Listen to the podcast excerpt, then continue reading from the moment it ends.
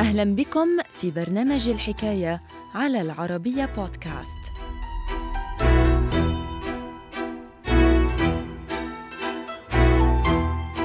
ستانلي كليفورد ويمان أمريكي عاش حياته منتحلاً عدداً من الشخصيات وممتهناً التحيل فكان تارة صحفياً وأخرى دبلوماسياً أو حتى عسكرياً. تفاصيل الحكاية في مقال للكاتب طه عبد الناصر رمضان بعنوان أكبر مخادع في التاريخ تحايل على البيت الأبيض والبحرية والخارجية الأمريكية. الحكاية.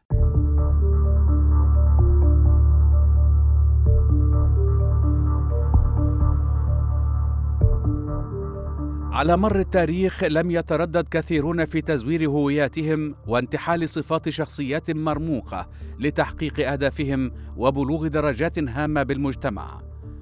فإضافة للخادمة ماري بيكر ابنة الإسكاف بقرية ويثريدج التي انتحلت شخصية أميرة منطقة كارابو الخيالية وخدعت العديد من سكان الجنوب الغربي لإنجلترا لتحصل على الاحترام والتقدير وترفع من شأنها بالمجتمع بالنصف الأول من القرن التاسع عشر.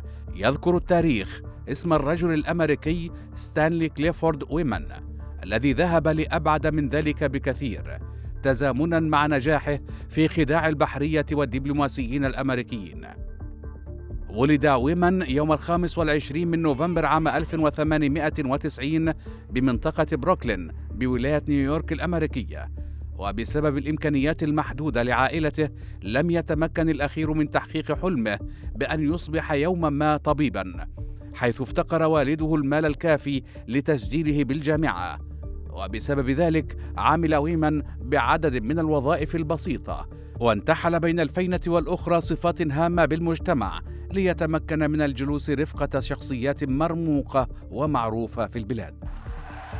وباشر ويمان أعماله التحيلية عام 1910 فخلال تلك السنة انتحل هذا الشاب الذي شارف على الثلاثين من العمر صفة دبلوماسي أمريكي مقيم بالمغرب ليحظى باحترام الجميع في نيويورك ويتمكن من دخول أفخم المطاعم. لكن ولسوء حظه كشف الأخير من قبل الصحفيين الذين شهروا به لينتهي به المطاف في السجن بتهمة التحايل. ومع خروجه من السجن عاد ويمان لأعمال التحايل ثانية. وعام 1915 انتحل هذا الرجل الأمريكي صفة ملازم وملحق عسكري لبلاده في صربيا. ومع انكشاف أمره انتحل صفة دبلوماسي مرموق بالسفارة الرومانية في الولايات المتحدة الأمريكية. ومن خلال فضيحة هزت البحرية الأمريكية عمد هذا الرجل منتحلا صفة الدبلوماسي الروماني ومرتديا الثياب الشعبية الرومانية للقيام بزيارة تفقدية للبارجة الحربية الأمريكية USS ويومينغ حيث استقبل استقبالا رسميا من قبل طاقم السفينة وقائدها الذين قدموا له التحية. لاحقا تفطن مكتب التحقيقات الفيدرالية لما قام به ويمان وعلى الفور ألقى العملاء القبض على هذا المتحايل الذي أرسل لقضاء عام بالسجن. مع نهاية فترة سجنه عاد ويمان لمهمة التحايل وانتحال الشخصيات. وعام 1917 انتحل الأخير صفة ملازم هام بالجيش البريطاني ليقود زيارة لإحدى الثكنات العسكرية في بروكلين حيث ألقي القبض عليه مجددا وسجن عام 1921 استغل ويمان زيارة قامت بها الأميرة الأفغانية فاطمة للولايات المتحدة الأمريكية لينتحل صفة مسؤول هام بالبحرية الأمريكية. وبسبب إهمال الإدارة الأمريكية لزيارة الأميرة فاطمة التي اعتبرت بلا قيمة استغل ويمان الفرصة ليتقرب من الأميرة ويخبرها بقدرته على تنظيم لقاء بينها وبين عدد من الشخصيات المرموقة في البلاد.